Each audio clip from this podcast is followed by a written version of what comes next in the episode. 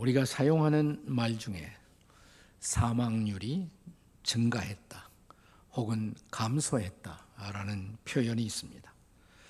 저는 이 말을 들을 때마다 아니 죽지 말아야 할 사람들이 죽었단 말인가라는 반문이 생겨납니다.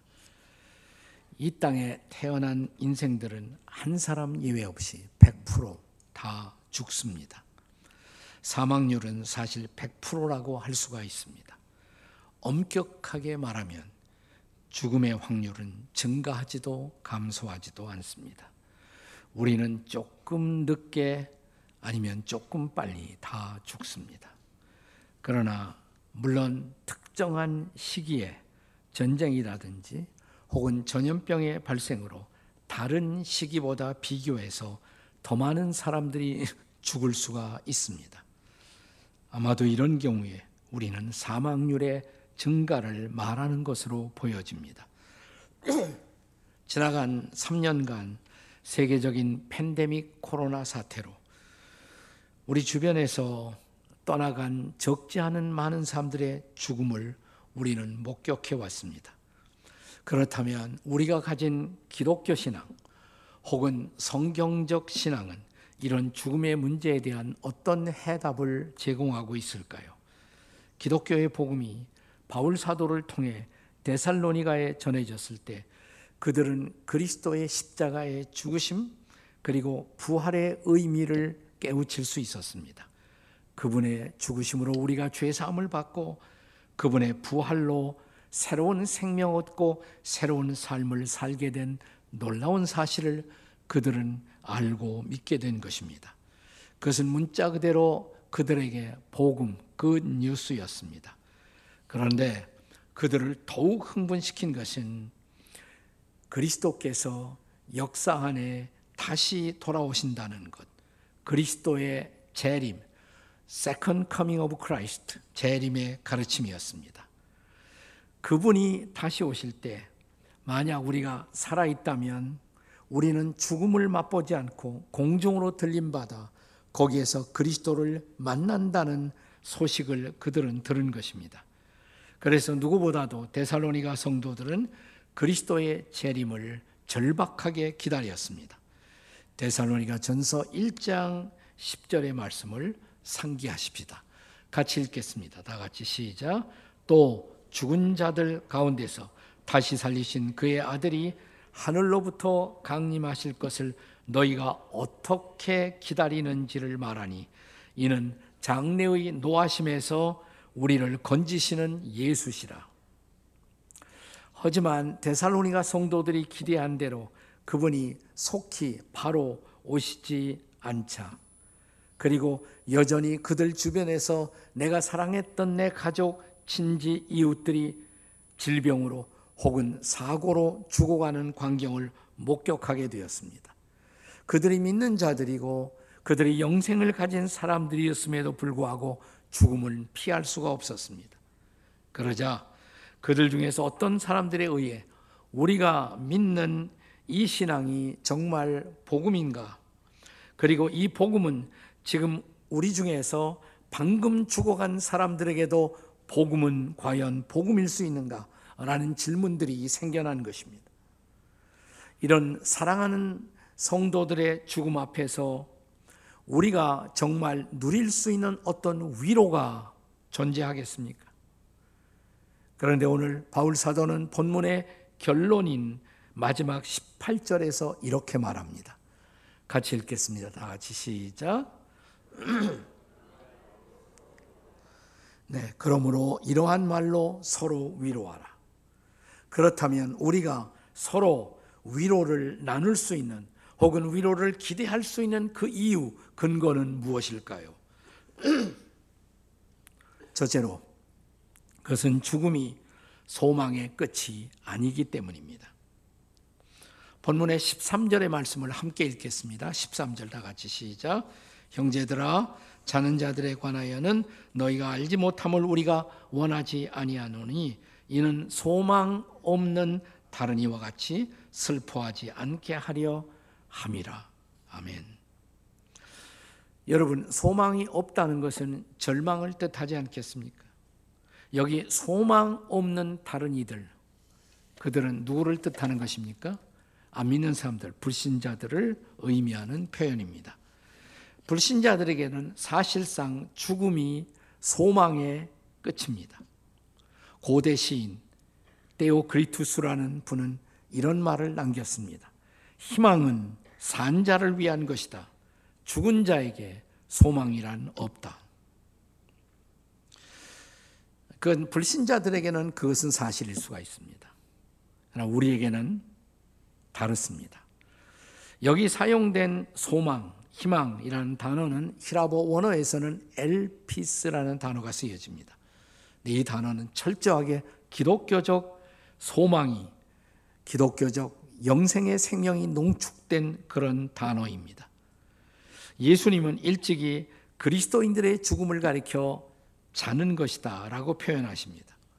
예수님의 사랑스러운 친구였던 나사로가 죽어가고 있다는 소식을 듣고 제 아들과 함께 길을 가던 어느 한순간 예수님이 이렇게 말씀하십니다. 나사로가 잠들었느니라. 이제 그가 죽었다는 것을 말씀하신 것입니다.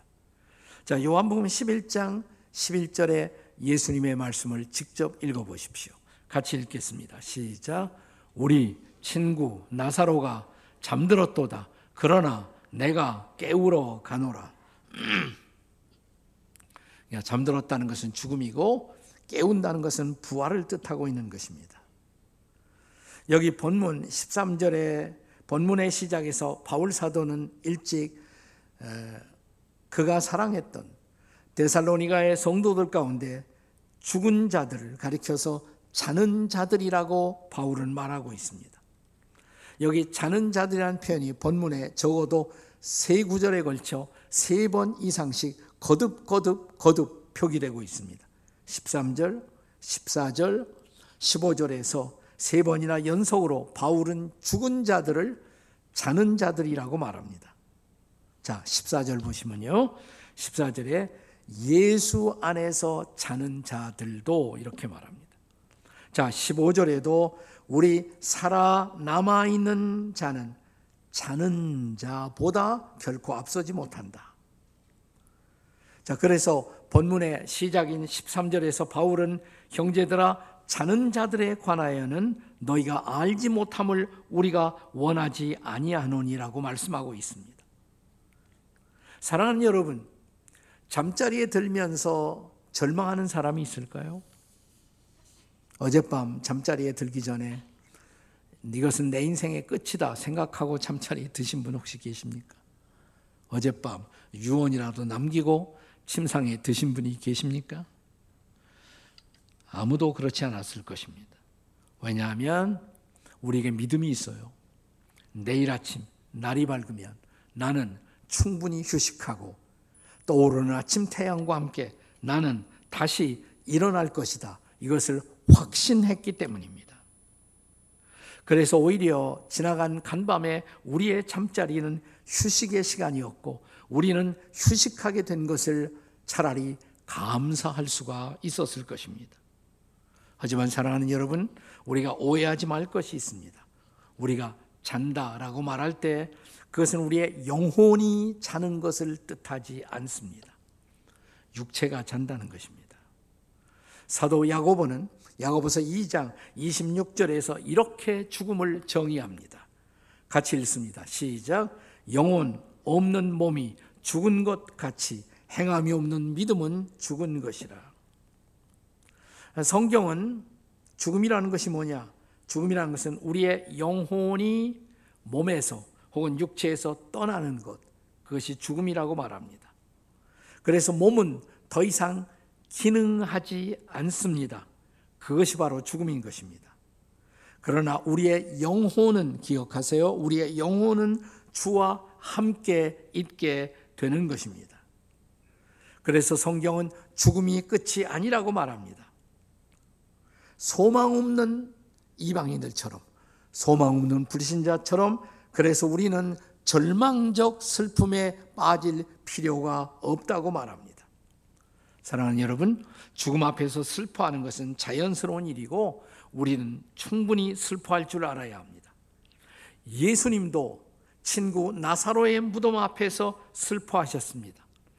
요한복음 11장 35절은 이렇게 기록하고 있습니다. 같이 한번 읽어보세요. 다 같이 시작. 예수께서 눈물을 흘리시더라. 그러니까 누군가의 죽음 앞에 가서 왜 우시냐고 울지 말라고 그러시면 안 돼요. 울어야 합니다. 예수님도 우셨습니다. 예수님도 슬퍼하셨습니다. 그러나 우리는 죽음 저 건너편에 아무런 소망을 기대할 수 없는 불신자처럼 절망할 필요는 없다는 것입니다. 우리는 슬퍼하되 절망적 슬픔에 빠질 필요는 없다는 것입니다. 그리고 죽음이 마지막이 아니라는 것을 알기에 죽음 건너편을 바라보면서 서로 서로 슬픔을 나누고 위로를 나눌 수 있어야 할 줄로 믿습니다. 사랑하는 여러분, 자, 우리가 서로 위로할 수 있는 이유, 그 근거는 무엇인가? 둘째, 죽음 건너편에 부활의 소망이 있기 때문입니다. 자, 죽음 건너편에 무엇이 기다리고 있다고요? 부활의 소망, 맞습니다. 본문 14절의 말씀을 다시 읽겠습니다. 14절 다 같이 시작. 우리가 예수께서 죽으셨다가 다시 살아나심을 믿을진데 이와 같이 예수 안에서 자는 자들도 하나님이 그와 함께 데리고 오시리라. 아멘.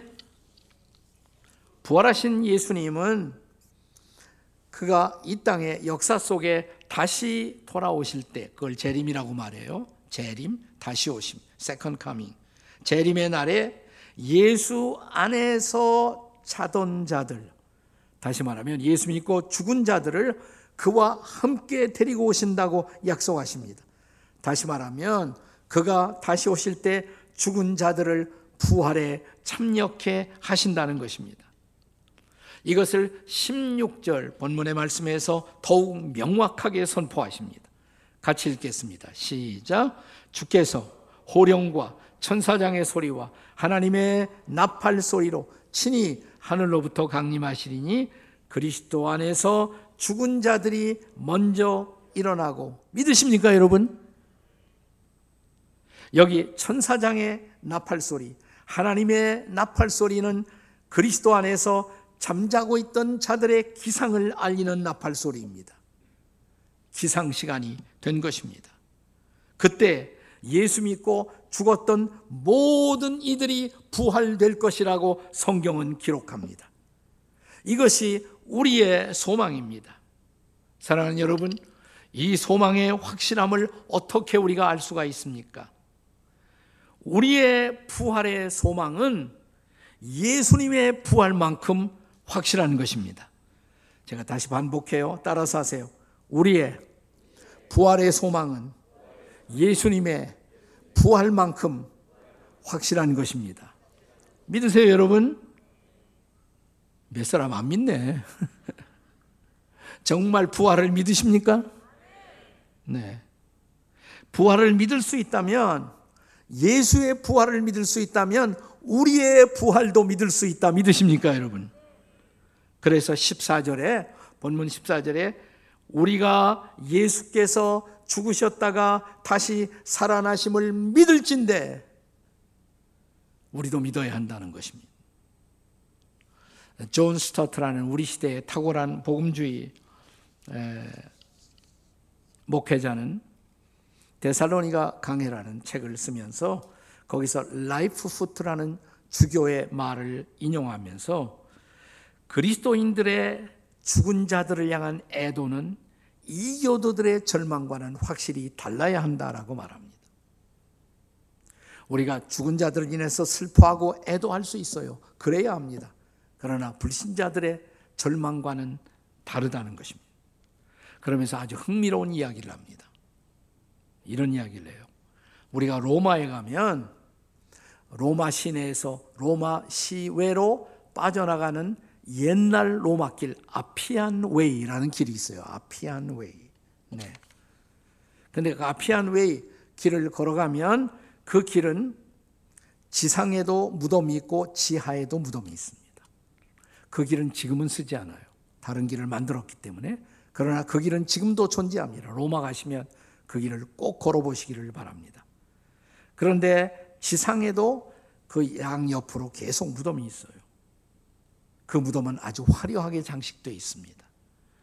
항상 거기에는 아름다운 꽃들이 있는 것을 볼 수가 있습니다.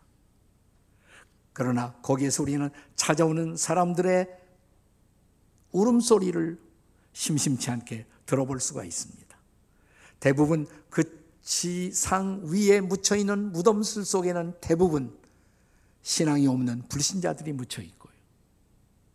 그런데 지하 무덤, 그 아피안웨이 지하의 무덤, 그 지하의 동굴을 가리켜서 우리는 카타콤이라고 말하는 것이에요. 그 바로 카타콤인 것입니다. 거기는 대부분 신자들이 묻혀 있는 카타콤 무덤입니다. 장식도 시원치 않습니다.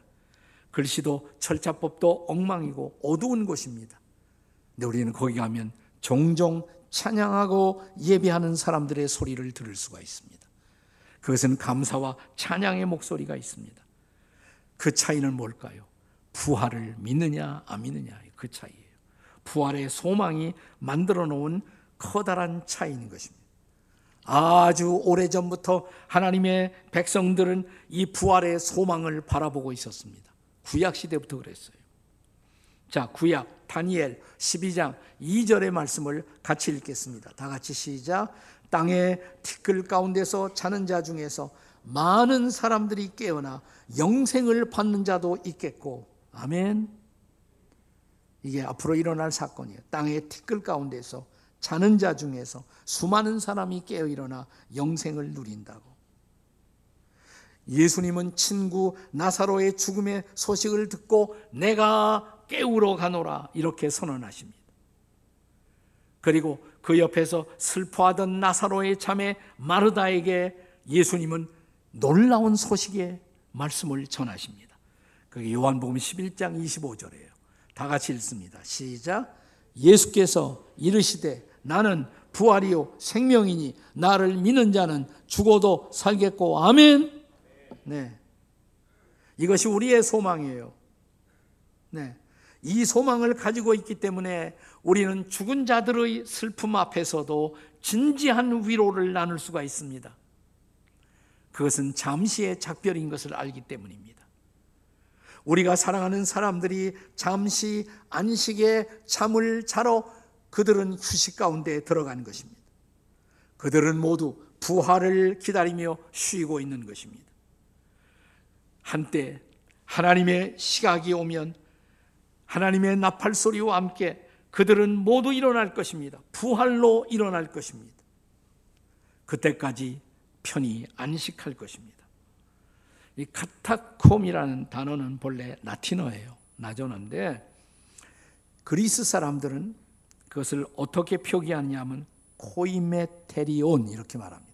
코이메테리온 다 같이 코이메테리온 그건 카타콤의 다른 말이에요. 근데 그 뜻이 뭐냐? 그 뜻이 안식처 혹은 쉼의 장소 그런 뜻입니다. 그렇습니다. 그리스도인들에게 있어서 죽음은 안식입니다. 죽음은 잠시의 쉼인 것입니다. 내 사랑하는 사람들이 바로 그 안식 가운데 들어간 것을 생각하며 사랑하는 여러분 위로 받으시기를 주의 이름으로 축원합니다.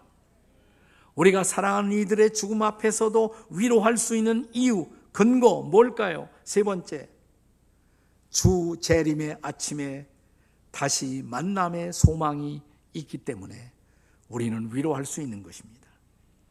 본문의 17절의 말씀을 읽겠습니다. 17절의 말씀. 같이 읽겠습니다. 시작. 그 후에 우리 살아남은 자들도 그들과 함께 구름 속으로 끌어올려 공중에서 주를 영접하게 하시리니 그리하여 우리가 항상 주와 함께 있으리라. 아멘. 여기 끌어올려라는 단어가 있죠. 끌어올림. 이 끌어올림 이 단어를 한문으로 쓰면은 기독교권에서 회자되는 단어예요. 휴고라는 단어예요. 그게 바로 끌어올린다는 단어에서 휴고라는 말이 나온 것입니다. 영어로 rapture, 라틴어로 말하면 라페레 이렇게 말합니다. 무슨 뜻이냐? 갑자기 일어나서 겪게 되는 황홀한 기쁨. 그런 뜻이에요. 랩처라는 것은. 랩처. 자, 예수님 다시 오실 때 우리는 갑자기 일어나게 될 것입니다. 수많은 사람들이 갑자기 일어날 것입니다. 부활될 것입니다. 그리고 그들은 놀라운 기대하지 않았던 황홀한 기쁨을 체험하게 될 것입니다. 그날 주께서 다시 오시는 그날, 그날이 우리 믿는 자들에게 구원을 완성을 경험하게 되는 날입니다. 무엇보다도 우리는 얼굴과 얼굴을 맞대고 사랑하는 주님을 뵙게 될 것이고 배울 뿐만 아니라 그 주님을 온전히 담게 되는 은혜를 입을 것입니다. 할렐루야. 이게 얼마나 놀라운 축복이에요. 그분의 영화로움을 담게 된다는 것입니다. 이것은 우리가 얼마나 황홀한 변화의 기쁨일까요? 그렇습니다. 그가 다시 오실 때 이 땅에 살아있는 자로 그분을 만나는 사람들도 또한 변화될 것입니다. 그분을 온전히 담는 모습으로 변화되는 기쁨을 동시에 부활된 사람들과 함께 경험할 것입니다. 고린도전서 15장 51절은 이렇게 그 순간을 증언합니다. 같이 읽겠습니다. 다 같이 읽습니다. 시작. 보라, 내가 너희에게 비밀을 말하노니 우리가 다 잠잘 것이 아니요 마지막 나팔에 순식간에 호련히 다 변화되리니 할렐루야. 그 다음 절 52절을 보세요. 52절 다 같이 시작. 나팔 소리가 남에 죽은 자들이 썩지 아니할 것으로 다시 살아나고 우리도 변화되리라. 아멘. 이것이 우리의 소망이에요. 그래서 예수 그리스도의 재림과 부활은 분리되지 않습니다. 두 사건은 분리되는 것이 아니에요. 재림할 때 일어나는 놀라운 드라마가 부활의 드라마인 것입니다. 그날 주께서 다시 오시는 날 마치 전에 만물을 창조하시던 그때의 빛이 있으라 말씀하시던 그분의 말씀으로 만물이 존재하게 되었던 동일한 그분의 말씀으로 죽은 자들이여 일어나라 말씀하실 것입니다. 나사로야 나오노라 말씀하시던 무덤을 향해 말씀하시던 그분이 모든 죽은 자들이여 일어나라 말씀하실 것입니다. 그리고 그날 우리가 사랑하는 모든 사람들이 우리의 눈앞에서 함께 만나는 황홀한 경험, 인간의 이성을 뛰어넘은 이해할 수 없는 놀라운 surprise가 역사 속에 일어나게 될 것입니다. 역사사상 최대의 이산 가족들의 만남의 축제가 벌어질 것을 믿으시기 바랍니다. 1983년 6월을 기억하십니까? 1983년 6월 30일부터 11월 14일 새벽까지 우리나라 KBS 방송에서는 인류 역사사상 가장 최대의 이산가족 찾기 방송이 이루어졌습니다.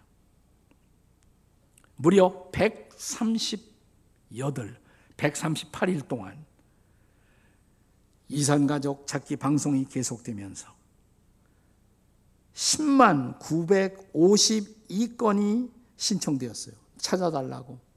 내 가족들을 찾아달라고. 친구를 찾아달라고. 그 중에 방송된 것이 5만 3,536건. 그 중에 성사된 만남. 실제로 사랑하는 가족을, 친구를, 친지를 만난 것이 만 189건. 만 건 이상의 사람들이 재회를, 만남을 경험했습니다. 우리는 그 광경을 지켜보며 무려 138일 동안 날마다 울고 날마다 웃고 날마다 환희에 찬 방송을 지켜봐야만 했습니다. 그런데 생각해 보십시오. 그 어느 날, 역사 속에 그 어느 날, 예수께서 다시 오시는 그날, 예수 안에서 죽었던 자들이 벌떡 다 일어나고, 산 자들은 또한 그분을 닮은 자로 변화되어 주님 앞에서 인류가 함께 재회하는 역사적 이산가족 만남의 거대한 축제의 그 순간을 여러분 한번 상상해 보십시오. 그날 저도 기대가 있습니다. 2년 전 앞서서 천국으로 보냈던 내 아들 범이를 그날 다시 만나게 될 것입니다. 제가 둘, 2년 전 제 아들을 떠나보내고 그 후에 맞이한 첫 번째 부활절 그 부활절 날 저는 부활의 노래라는 시를 지었습니다. 난 금년 부활절이 심상치 않다. 예수님만 바라보고 이 땅을 떠난 내 아들. 예수님 부활은 내 아들의 부활의 소망. 그래서 이 부활절 난 힘차게 노래한다. 사셨네, 사셨네, 예수 다시 사셨네. 난 이 찬양에 내 노래를 부연한다. 살리라, 살리라, 내 아들 다시 살리라. 그래서 부활절 노래는 내 노래 되었도다. 사랑하는 내 아들 봄아, 함께 노래하자. 이 노래처럼 우리에게 약속된 소망, 그 부활의 소망 안에서 우리 다시 만나리라. 그 부활의 찬란한 아침, 우리 다시 만나리. 부활하신 예수님 앞에서 그날의 소망으로 난 눈물을 씻고 사랑하는 너를 가슴에 품고 노래하려 한다. 천지가 부활하는 꽃들로 가득한 사나, 그 사나에 내 얼굴이 가득하다. 이 소망이, 이 부활의 소망이 우리 믿는 모든 사람들의 소망인 것을 믿으시기 바랍니다. 사랑하는 사람들을 먼저 보낸 모든 이들에게 주님의 다시 오심의 약속과 부활의 소망의 위로가 가득하시기를 주님의 이름으로 축원합니다. 성탄은 어떤 사건입니까? 크리스마스는 결국 죽음에 결박되어 죽음 안에서 절망할 수밖에 없는 인류에게 이 땅에 오시사 우리의 죄 문제를 해결하고 죄 사함을 베풀어 주시고 그리고 한 걸음 더 나아가 부활의 소망을 주셔서 그분과 함께 영원히 사는 소망, 이 소망을 주시기 위해서 오신 사건, 그것이 바로 크리스마스의 사건인 것을 믿으시기 바랍니다. 그래서 크리스마스는 우리에게 기쁨의 사건입니다. 그가 죽음을 해결하시고 죄를 해결하시고 영원한 소망을 주러 오셨기 때문입니다. 따라서 이 성탄의 계절 우리는 진정한 기쁨으로 서로에게 축복과 인사를 나눌 수 있어야 합니다. Merry Christmas. Merry Christmas. Merry Christmas. 크리스마스의 소망이 함께 하시기를 주님의 이름으로 축원합니다. 아멘. 기도하시겠습니다.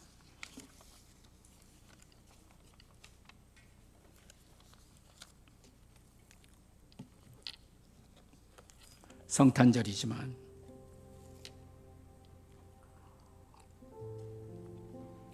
왜 그런지 가슴이 펴지지 못하고 마음이 밝지 못하고 여전히 힘들고 아프고 눌려 있는 우리 믿음의 식구들도 없지 않아 있을 것입니다. 가슴을 펴십시오. 오늘의 말씀을 믿는다면, 주님의 약속을 믿는다면 가슴을 펴십시오. 저 맑고 아름다운 하늘을 바라다 보십시오. 다시 오실 그 주님을 바라보십시오. 그 주님 다시 오실 때 우리는 인간의 모순, 인간의 부조리, 인간의 모든 억눌림을 극복하고 주님과 같은 존재로 변화될 것입니다. 그리고 우리가 사랑하는 사람들을 다시 만나게 될 것입니다. 주님, 감사합니다. 이제 슬픔과 절망과 시련과 불평과 불만을 넘어서서 기쁨을 회복하는 저와 여러분이 되실 수 있기를 기도합니다. 주님, 나의 소망이십니다. 주님, 나의 생명이십니다. 주님, 우리가 주님을 믿습니다. 우리 함께 주님을 부르며 통성으로 기도합니다. 다 같이. 주님, 우리가 부활의 주님, 소망의 주님, 생명의 주님, 우리에게 영원한 생명을 주시기 위해서 오신 주님을 바라보고 우리 마음 깊은 곳에서 주의 은혜와 사랑을 다시 되새깁니다. 오 주님, 우리를 인도해 주시옵소서.